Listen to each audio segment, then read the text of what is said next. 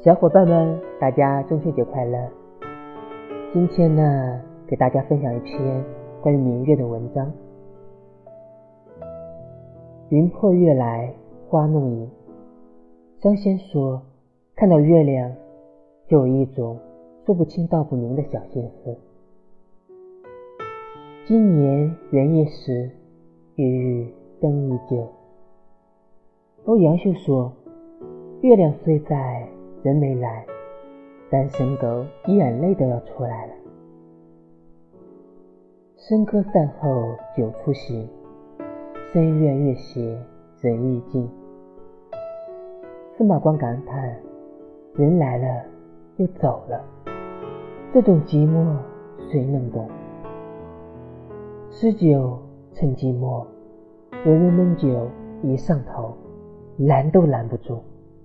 非要拉着月亮来作陪，举酒邀明月，对影成三人。李白看着月亮，只嫌第九的手臂不够长。人生如梦，一尊还酹江月，吹着江风，苏轼比较清闲。酒倒进水里，就当月亮喝了吧。月亮是人类的好朋友，看惯了满月，似乎缺个角就不舒服。有啥难过的事儿，就拽上它。